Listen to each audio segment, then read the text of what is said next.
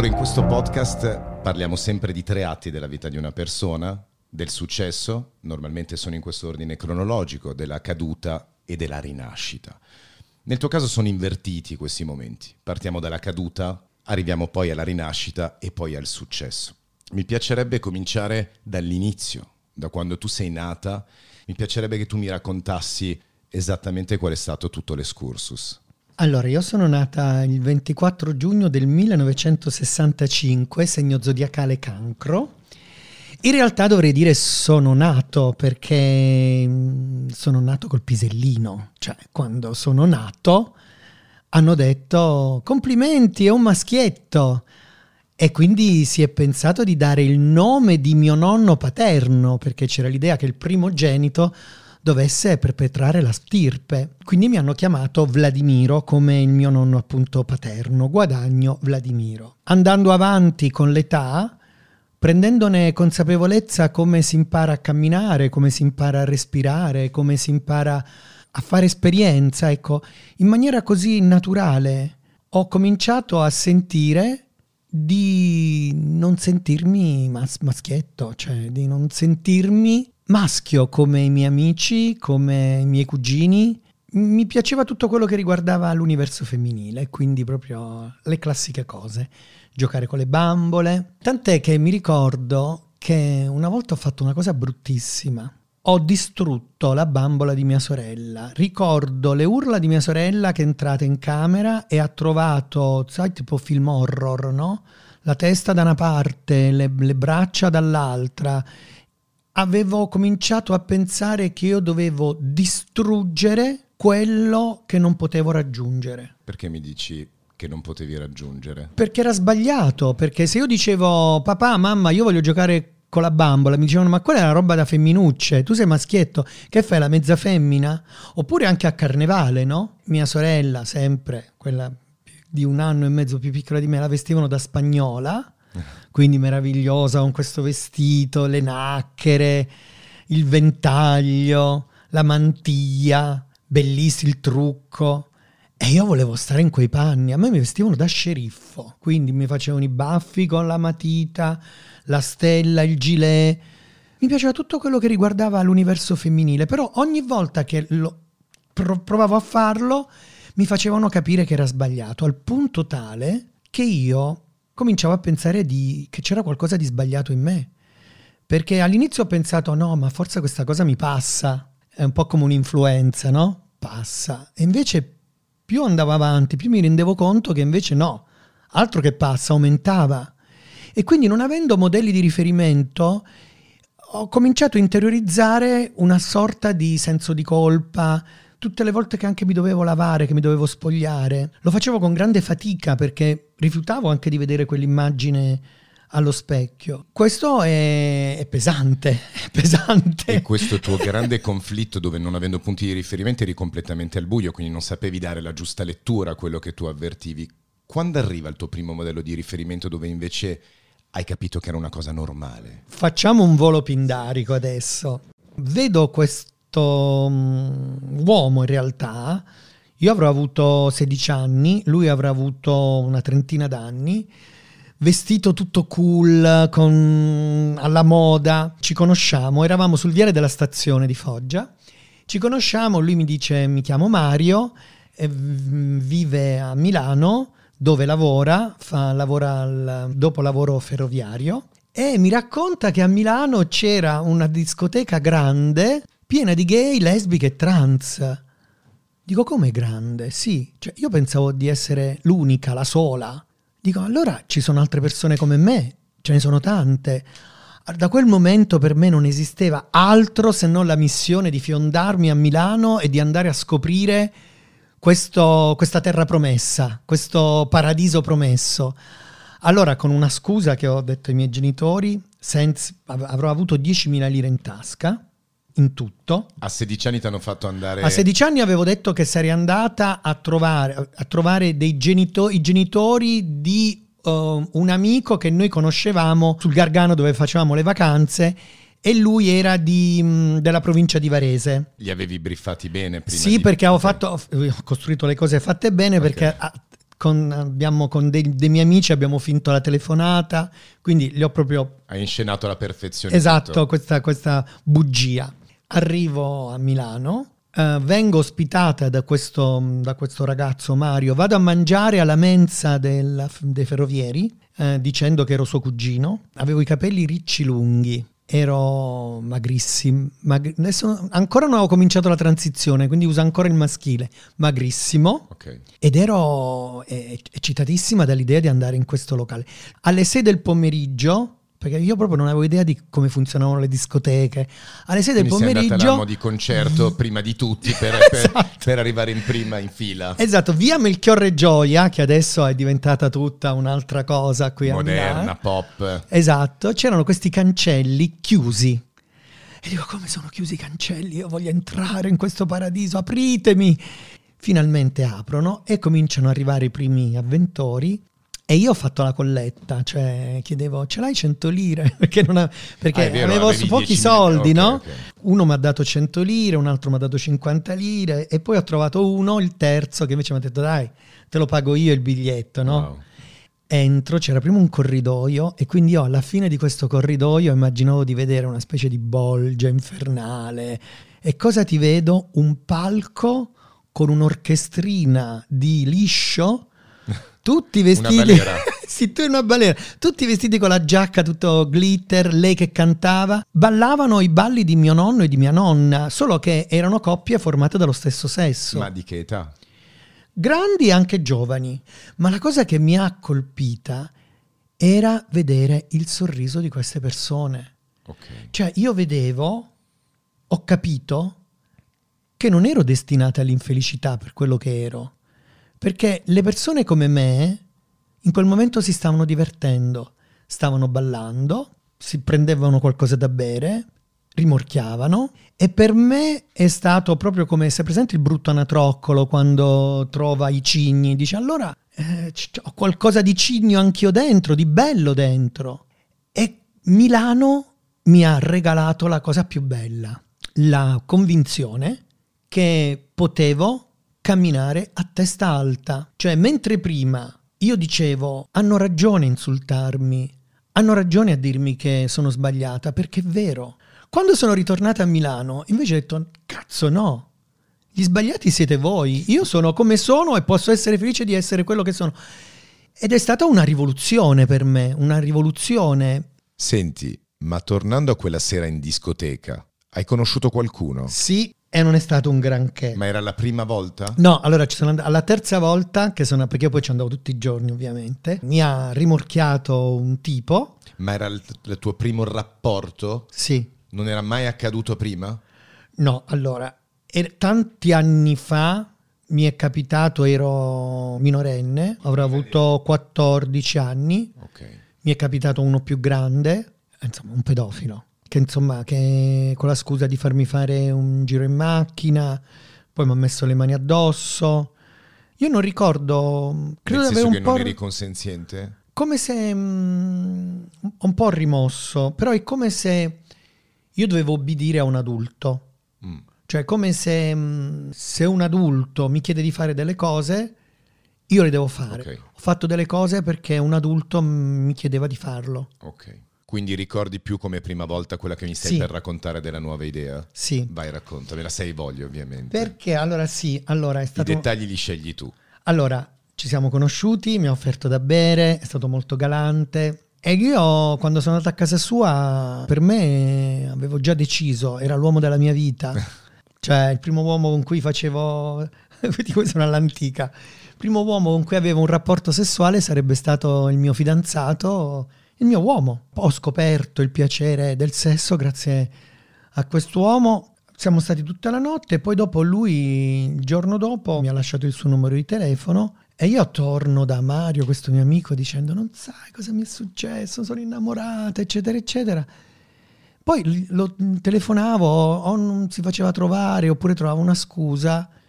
E poi Mario, che ovviamente era più grande di me, più scafato di me, mi ha detto guarda che è normale. Cioè, è, funziona anche così.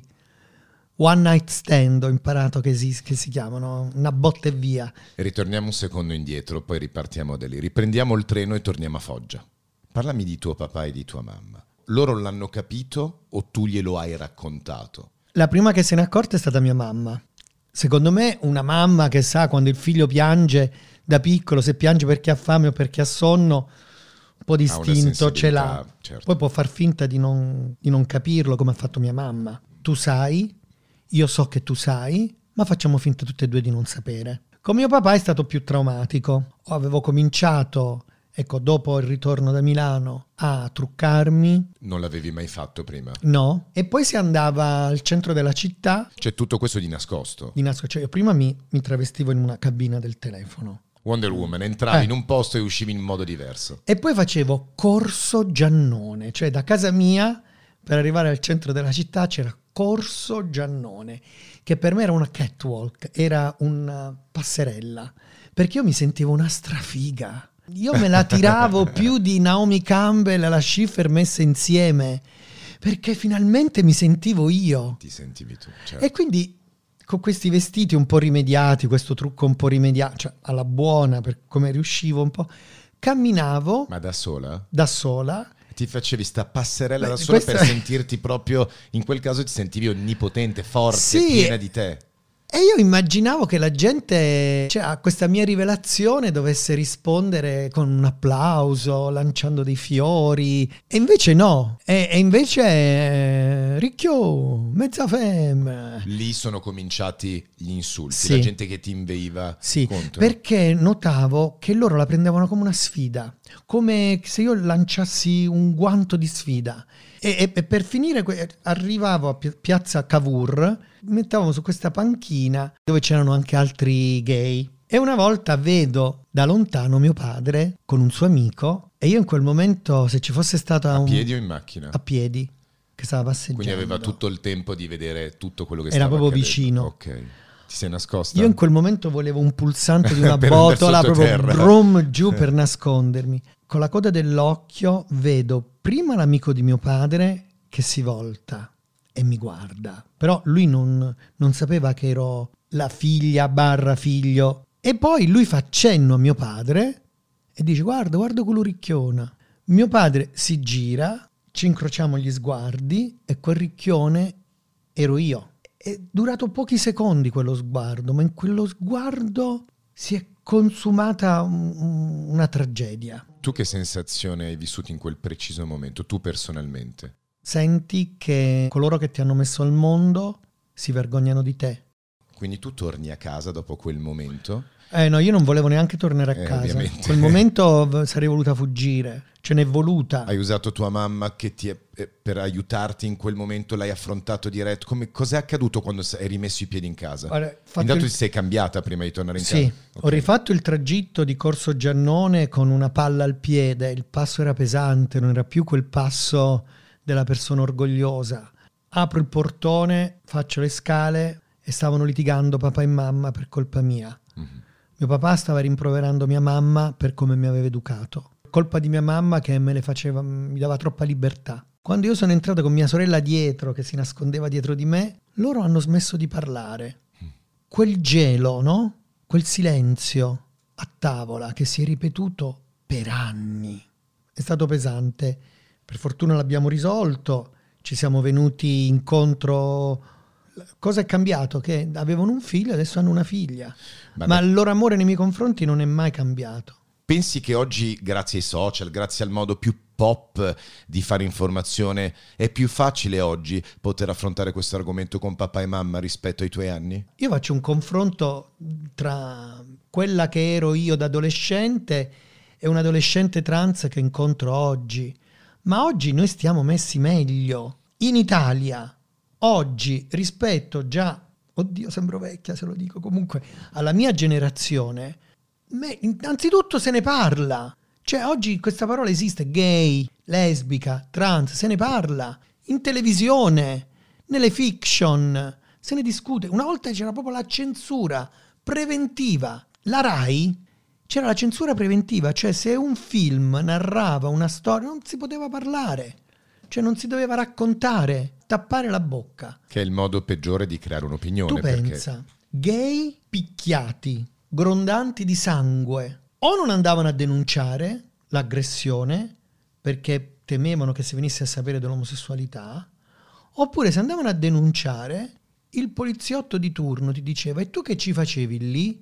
Ma che li hai provocati? Un po' come sulla violenza sulle donne, no? Siamo più o meno lì. Oggi io sento gli uomini e le donne in divisa che sono dalla parte nostra. Poi le eccezioni ci possono essere, per carità, non, non voglio dire. E si, si, parla di omofobia. Cioè, omofobia. Cioè, una volta sta parola non esisteva proprio. Non esisteva bullo, non esisteva omofobia. No, perché era normale, tanto. era considerato così normale picchiare un gay o insultarlo un gay. Perché trovare una parola che dovesse, che, che dovesse stigmatizzare questo atteggiamento? Era proprio normale. Qual è la cosa più cattiva che ti hanno fatto?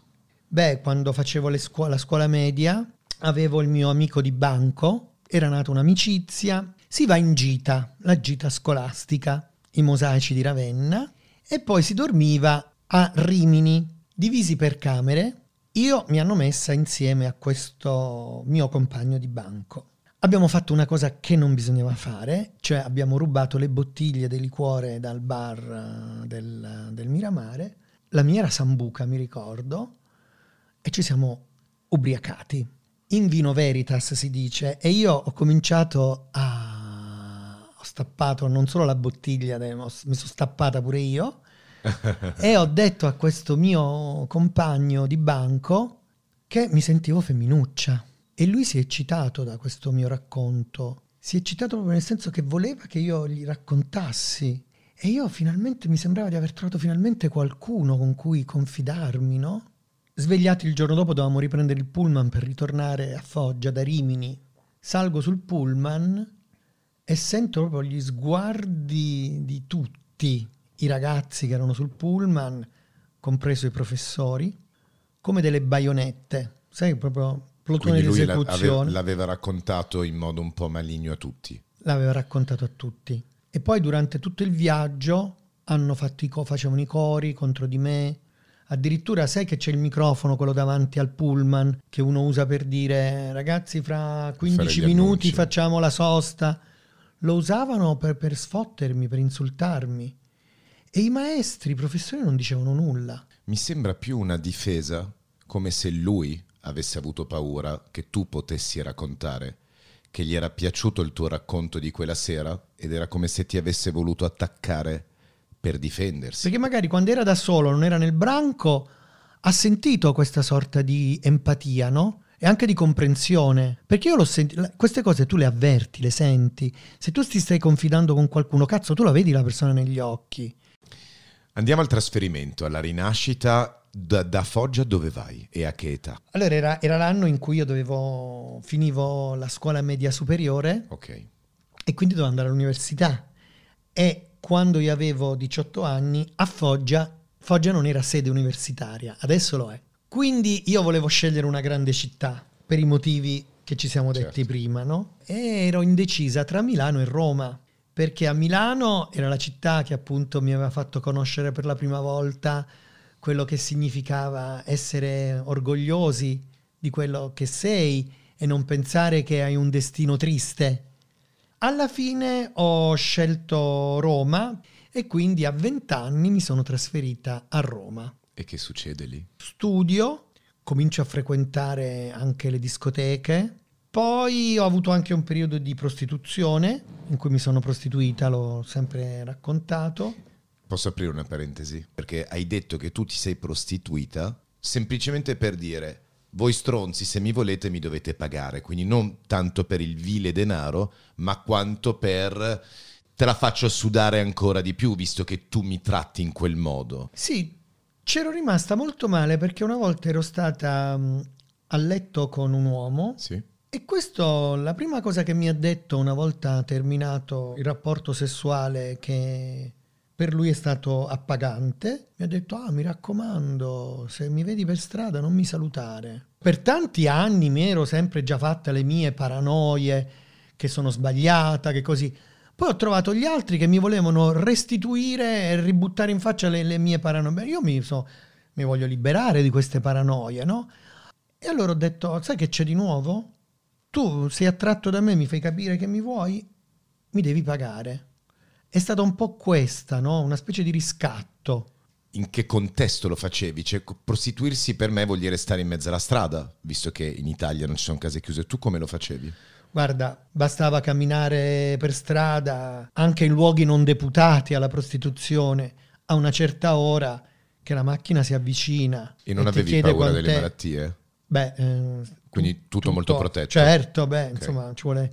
L'intelligenza bisogna applicarla dappertutto. E questa è stata e una poi parentesi... ho conosciuto anche degli uomini molto facoltosi, in maniera abbastanza frequente li incontravo, quindi in suite d'albergo. E questa parentesi è durata quanto tempo? Un paio di anni. Quindi che succede dopo? Continui a studiare? Ti laurei? Continuo a studiare. Nel frattempo conosco il Circolo di Cultura Omosessuale Mario Mieli. È un po' come l'Arcigay, cioè sono delle associazioni che promuovono la visibilità, promuovono i diritti civili, eh, contrasto all'omofobia, mh, mm, associazioni LGBT che poi si sono aggiunte anche QI e plus. Eccetera, Dai, eccetera. visto che hai fatto un tutorial, raccontami eh, anche il QI plus. ah, sì, perché praticamente è un acronimo, non è un codice fiscale. Chiaro. LGBTQI vuol dire L, L lesbica, B, eh, G gay, B bisex, T transgender, Q queer. Sono tutte le persone che non si riconoscono un po' nel gender fluid, no? Queer.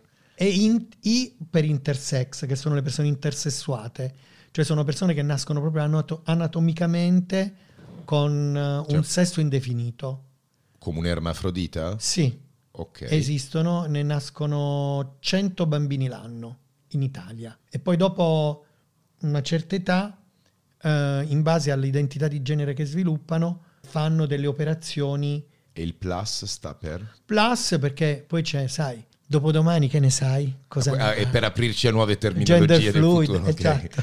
ok, quindi dicevi Roma. E quindi eh, nasce Mucca Assassina, nascono queste serate in discoteca. Tu cominci mentre... Già cioè, c'era, esordisci... no, no, okay. no, già c'era, solo che io sono diventata direttrice artistica di queste serate. E quindi tutto il mio estro e tutta anche la mia riconoscenza per, per le cose belle che mi aveva trasmesso il locale La Nuova Idea, la discoteca La Nuova Idea a Milano, sapendo che funzione positiva possono avere e allora ho messo tutta la mia fantasia per trasformare questo locale Mucca Assassina, che era un locale piccolo all'inizio. Ok. Poi man mano io, con il mio essere, devo dire, con la mia fantasia, la mia capacità, lasciatemelo dire. Hai fatto un best of delle cose che avevi visto, hai fatto il posto perfetto per te, quello che avresti voluto vivere la, quella esatto. prima volta. Ho trasformato questo in un posto dove non solo gay, lesbiche trans, ma anche gli etero volevano certo. venire perché si divertivano molto di più da noi che in un, altro, in un altro locale, pieno di VIP, pieno di personaggi. Quindi è diventato un luogo molto famoso a Roma, ti dico con le file anni fuori. 80. E stiamo fine anni 80, fine anni 80. Fine anni 80, ok. Tant'è che dato che si formava la fila fuori dal locale, e io ci mettevo sempre delle drag queen fuori, quindi questi personaggi con dei trucchi, con delle parrucche pazzesche. Qualcuno della redazione del Maurizio Costanzo Show, vedendo questo fenomeno, lo ha riferito a Maurizio Costanzo. Maurizio Costanzo mi invita nella sua trasmissione per parlare di questo fenomeno e io ho provato per la prima volta che significa essere riconosciuta per strada. E qui arriviamo al terzo capitolo che è il successo, cioè quindi quella è la, è la vetrina che appunto ti rende popolare. Che succede dopo nel, in quel mondo lì della visibilità, dell'essere un personaggio pubblico? Dopo uno, una sola ospitata la gente dopo, già ti no, ma già quando sono uscita dal, dal Parioli, dal Parioli c'era la gente fuori che mi stava aspettando perché tu sai lì che ci sono anche le persone che... perché è un teatro, no? A chiedere di fare la foto, l'autografo. Sensazione che non l'avevo Ti è mai... come sensazione? Sì, sì, sì. Perché è, è, è, bello questo consenso, avendo lottato per tanti anni della tua vita contro la cattiveria, avere un po' di amore, di riconoscenza sì. è gratificante, no? Allora, per me, ti dico, per me il successo è stato quando ho pensato che era arrivato il momento di togliermi ogni dubbio e di tirare fuori quello che sentivo di essere. Per me questo è stato proprio il successo Quindi della da, mia vita. Dall'inizio di Roma in poi? Sì. Ok. Cioè... Oh. E posso chiederti una cosa, la parentesi, in cosa ti sei laureata? Io mi sono laureata in lingue e letterature straniere moderne. Con 110 lode, Con 110 quindi sei stata una secchiona Ah, perfetta. guarda, ero, ero, ho invitato i miei genitori quel giorno, quando c'è stata la discussione della tesi di laurea. C'ero io, c'erano tutti i docenti, mamma e papà qui. um, la tesi su Conrad, mi chiedevano il rapporto tra il romanticismo inglese e il romanzo e poi 110 lode con la stretta di mano e poi mi giro e vedo i miei genitori proprio orgogliosi di me. Ecco, vedo, rivedo quegli occhi di mio papà, non erano più quegli occhi di quando mi aveva visto. Del red carpet del vialone? Vestito da donna per la prima volta e l'amico gli diceva chi è quel ricchione, ma era quella figlia perché ormai la transizione stava avvenendo, che veniva salutata con una stretta di mano dai docenti con 110 lode. Quindi è stata la riprova che alla fine se, se, vai dove ti porta non il cuore ma la tua natura, alla fine il successo lo ottieni. E devo dire che io sono stata molto fortunata perché poi è vero che tanto dipende dal nostro coraggio, ma dipende anche dal contesto storico in cui viviamo. Eh? Perché col mio stesso coraggio ma già negli anni 50 una come me la rinchiudevano nell'ospedale psichiatrico Maria Maddalena di Aversa, provincia di Caserta, perché quelle come me erano considerate pazze di mente, eh? venivano rinchiuse. Mm-hmm. O ancora oggi, una come me in Arabia Saudita avrebbe un sacco di problemi. Quindi dipende dal contesto geografico, storico e anche un po' da noi. Quindi sono stata anche fortunata. Parliamo dell'episodio politico sei stata eh, la prima trans in Parlamento in Europa, se non sbaglio. Sì, esatto. Sei entrato in una lista indipendente esatto. sotto il cappello di Rifondazione Comunista. Perché questa scelta? Io ho scelto di accettare una proposta politica. Okay. Sono stati, quando mi hanno fatto la proposta, lo hanno fatto perché credevano in me. Ok. Cioè non era un, solo per portare voti, loro volevano che io entrassi in Parlamento perché conoscevano le mie battaglie e mi hanno voluta per la mia storia. Perché poi di personaggi famosi perché ce eri ne sono. una persona credibile. Perché di personaggi famosi ce ne sono. Mi piaceva come mm, riuscivo ad esprimermi. Tant'è, guarda, che io quando mi sono candidata ho fatto una campagna elettorale, ho fatto tantissimi comizi e quell'anno Rifondazione, lo dico grazie anche al mio contributo, avuto, cioè a Roma mi sa che ha raggiunto il 12%. Mi racconti l'episodio più bello nella tua carriera politica? No, posso dirti una cosa, più che un momento, eh sì, forse è stata la prima volta che ho preso la parola in aula. In Parlamento? In Parlamento, perché allora devi sapere una cosa, sembrava il grande fratello.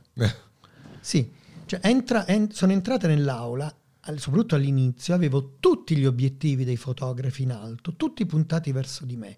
Gli sguardi di tutti soprattutto l'opposizione ovviamente, puntati su di me perché aspettavano il mio passo falso.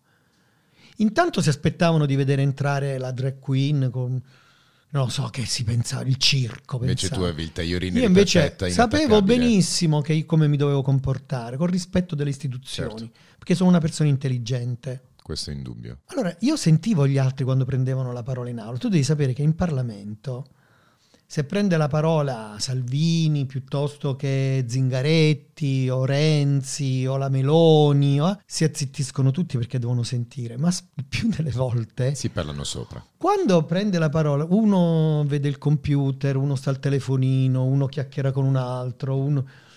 Cioè, c'è un po' di disattenzione, vocio, tant'è che spesso devono dire silenzio, no? Che... Nel tuo caso pendevano dalle tue labbra. Appena ho preso la parola, credimi, un silenzio Fai così col dito perché si schiaccia il perché pulsantino. Perché si schiaccia, okay. sì, sì, perché c'è, mi è venuta, c'è il microfono. E, e, ricordo che alla fine di questo discorso che ho fatto, non mi ricordo neanche su, di cosa parlavo, persino dai banchi dell'opposizione c'è stato, nello sguardo leggevo, ma questa c'ha le palle, eh, questa volta inteso come... No, capito? Cioè, questa è una... Cioè, è una intelligente questa. Cioè, io quando sono andata in Parlamento non è che mi sono occupata solo di diritti civili, di omofobia, di transfobia, io mi sono occupata di tante cose. Io con Giorgetti, che è oggi considerato uno più, degli, degli esponenti più importanti della Lega Nord, adesso Lega, insieme eravamo cofirmatari di un progetto di legge sulla sicurezza negli stadi. Capito di che cosa mi sono andato a occupare io? Perché poi in Parlamento ti devi occupare di più cose e io sono una che se mi comincio a occupare di qualcosa mi appassiono. Da buona secchione hai fatto il record di presenza in Parlamento? Assolutamente, io guarda, io sono una, io mi devo guardare allo specchio e devo stare a, a posto con la mia coscienza. io in due anni che Sei il Parlamento è durato, io ho lavorato sabato, domenica, non- io C'eri mi devota a, preparavo quel- a quella cosa. a quella cosa lì, Ok. assolutamente. Perché ne parli in modo molto positivo e molto appassionato. Ma è stato quindi... una, be- è stato, esatto, è stata una bella guarda so che Si la gente avverte. dice ah i politici per, per- per me è stato anzi cioè dopo due anni finalmente cominciamo a capirci qualcosa anche su come calendarizzare le leggi perché non è facile i tempi lunghi e poi è crollato il governo Tu però ne hai raccontata ai miei autori un'altra di cosa bella nella pre-intervista che riguarda Cossiga, quindi un grande uomo di politica. Ci racconti questo È, fatto? è stata un- una cosa che mi ha sorpresa. Vado il primo giorno che entro nell'aula, tra l'altro non sapevo neanche dove andarmi a sedere. Non mi avevano detto perché io non avevo... Poi dopo mi hanno spiegato, non sapevo proprio niente, proprio come muovermi, mi hanno dovuto spiegare tutto. Vado lì e poi c'è lo scranno e poi c'è una specie di ripiano sotto e vedo che c'è una busta grande. La vado a prendere, apro, la apro, tira fuori una gigantografia di Cossiga. All'inizio ho pensato, no, forse è una cosa che hanno trovato. Dico, ma ce l'hai pure tu? Ho chiesto a quello vicino. Dice, no. Gi- Giro e dietro c'era scritto da parte di un ex presidente, di un ex ministro, di un ex di tante cose, vorrei dirle che lei è la persona più degna di essere in Parlamento. Firmato Wow. Francesco Cossiga. Sai, se te lo fa Bertinotti, te lo puoi pure aspettare. E ho sempre confidato nella bontà degli sconosciuti, diceva Tennessee Williams. Ecco, eh, quando ti arriva questo segnale bello da parte di uno sconosciuto, di uno da cui non te l'aspetti, è bellissimo, eh? È bellissimo. Rimanendo nel mondo della politica, anche perché poi abbiamo parlato di Maurizio Costanzo, quindi di Mediaset, e poi ancora oggi o comunque eh, tu hai- vai spesso ospite eh, in dei programmi, vai da Barbara D'Urso, quindi parliamo di- di- dell'inventore di quel mondo che è Silvio Berlusconi, eh, per fare appunto un bridge, un ponte con la politica. L'hai mai conosciuto? Cioè, sì, che lo conoscevo bene, fatto pubblico. Allora, è E? successo questo, allora, praticamente conoscevo Francesca Pascale, Ok.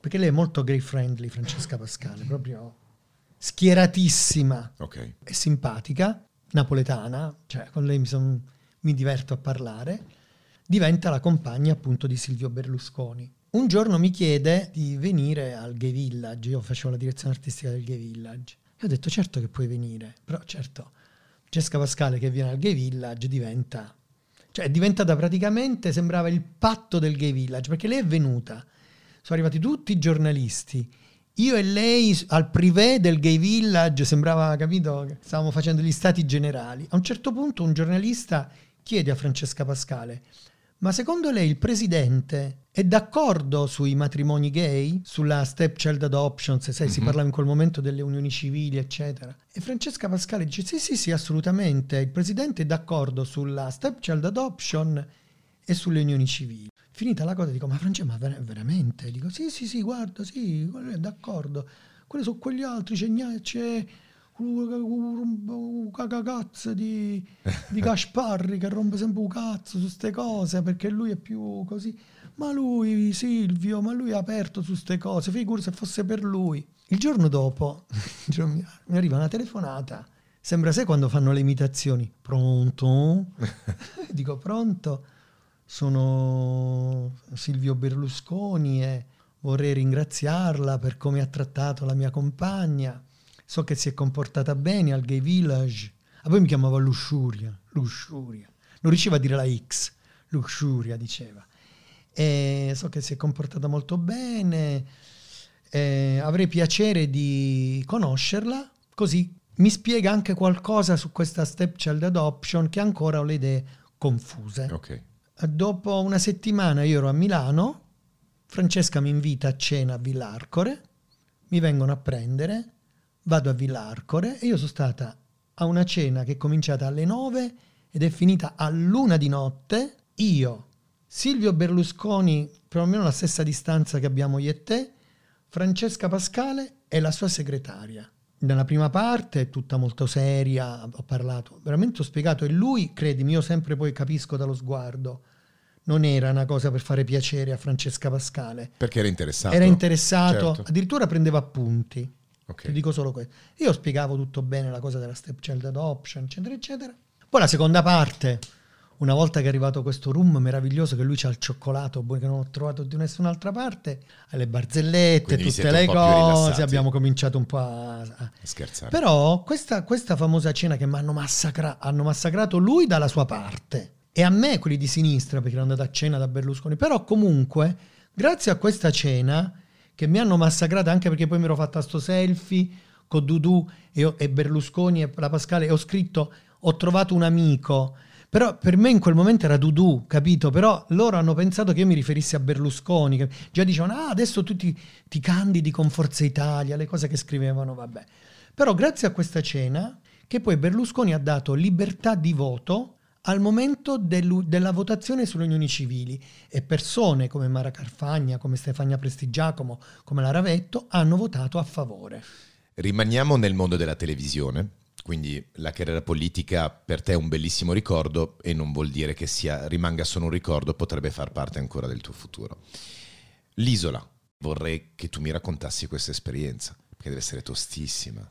E nel 2008, finita, la- finita la- mh, i due anni del governo Prodi e finita la campagna elettorale, non sono più onorevole, non ho più incarichi, ritorno al mondo dello spettacolo. Simona Ventura mi propone di fare l'Isola dei Famosi. Io ero sempre stata curiosa di farlo, devo dire la verità. Un po' avevo paura, però sempre curiosa. È vero, non è vero, la cosa della fame, la pesca, vivere su un'isola deserta. Per cui ho accettato, anche perché la proposta economica era allettante, Allettante. Non, non mi nascondo, ed è stata una bellissima esperienza anche quella, devo dire, perché intanto ho smesso di fumare e poi mi sono divertita e poi anche, anche questa cosa, dai, del, sembra un, potrebbe sembrare una stupidaggine, però col televoto, cioè io e Belen Rodriguez in finale, voglio dire, Belen e Belen, il fatto di aver vinto anche questa, la puntata, cioè la- non la puntata, proprio l'edizione, L'edizione. quindi il un gran- un lungo 60% percorso. dei, dei- dei voti vuol dire che comunque hanno votato e apprezzato il mio comportamento e come insomma, mi sono comportata sull'isola. Quando hai vinto l'isola, io facevo il mio vecchio lavoro, quindi gestivo personaggi del mondo della televisione, te l'ho un po' anticipato prima, e organizzai la festa di fine produzione dell'isola, penso all'Hollywood. Oddio, E ho un ricordo di te che non è positivo, Eh, però, però magari me lo puoi raccontare, dove, dove ricordo che tutte, da- dalla conduttrice a tutti, mh, a tutti i partecipanti, agli autori, era la, era la festa di coloro che avevano dato tanto in quei mesi di isola. E tu eri molto, non so se irritata, ma tu quella sera eri... Non, e- non eri serena, ovviamente è provante un'esperienza come l'isola, ma quella sera tu hai rifiutato di fare qualsiasi foto, di parlare con chiunque, te ne volevi andare immediatamente. Te lo ricordi quel momento? Me lo ricordo, me lo ricordo benissimo. Eh, io non volevo andare, non volevo venire alla festa. Sono sincera, non volevo venire alla festa perché ero molto stanca, molto provata, perché comunque io ero stata due mesi e mezzo eh, su un'isola deserta, sentivo solo il mare, mi sono ritrovata boom, boom, capito? Le luci, i flash, le domande, la puntata finale, tutte le emozioni. Sì, sì, è uno shock. Ero, ero- ero molto molto stanca, però Non avevi l'energia giusta per agente, affrontare il mio quel momento. agente mi ha detto che devo andarci per forza a sta festa. E io quando faccio le cose contro voglia Si vede. si vede, perché io purtroppo non riesco a fingere. Quindi io non riesco a fare quella che fa finta di divertirsi, di stare bene e che ha voglia di stare lì. A me me lo leggi. E quindi quel giorno sono stata un po' antipatica perché non volevo essere lì. Però oggi che conosco la persona invece sei molto, Però ho sbagliato, sicuramente ho sbagliato. Perché comunque hai ragione, magari anche per i tecnici, gli operatori, per quelli che mi avevano seguito dall'Italia sarebbe stato più carino. Però ero, ero veramente distrutta. Ero... Approfitto di questo momento per chiederti i tuoi difetti. Hai parlato del tuo coraggio, hai parlato di tanti aspetti positivi. Raccontami i tuoi, i tuoi difetti, i tuoi punti deboli, quelli che, che fai fatica a dominare perché ci sono. Allora, il mio punto debole è quello che mh, a volte mh, tendo a mh, non avere una grande autostima. Ok. Sento ancora comunque come retaggio, eredità di tutta quella roba lì, il fatto di rischiare di non essere più amata, di non essere più stimata, temo il giudizio della gente ancora. Ehm, un- con una parola mi puoi portare su, con un'altra parola mi puoi... Cioè ti puoi elevare o sotterrare. Pensi che quel famoso pregiudizio di cui abbiamo parlato per molto tempo sia stato uno degli elementi per cui oggi tu non hai un compagno? Allora, ci sono state delle persone che si sono allontanate da me appena hanno cominciato a sentire di, eh, di sentire qualcosa di più di una semplice attrazione sessuale. Ok. Questo mi ha molto ferita perché è brutto. Quindi deve essere una persona tranquilla che ha risolto i suoi problemi da un punto di vista proprio di accettazione perché io ho 55 anni e non ho più tempo da perdere. Quindi voglio una persona tranquilla, serena. Cioè se devo stare con qualcuno per stare peggio, no, preferisco stare da sola perché io non, sento di essere abbastanza tranquilla, appagata, serena. Se devo stare con qualcuno è per avere qualcosa in più, non per togliermi qualcosa. Io ogni anno faccio una cosa ed era la cosa che ti vorrei chiedere se avrai voglia di farlo anche tu. Io mi spedisco una lettera tutti gli anni, eh, me la spedisco a un anno di distanza, quindi me la scrivo, mi scrivo degli obiettivi, cose che vorrei raggiungere e un anno dopo mi arriva questa lettera, quindi mi rileggo e faccio un bilancio. E ti vorrei invitare a fare la stessa cosa, nel senso scrivere un obiettivo, due obiettivi, quindi è una tua cosa personale, chiuderai la busta, te la indirizzerai, faccio solo il postino. Fighissimo, ma certo, è una cosa bella. Grazie mille. Grazie.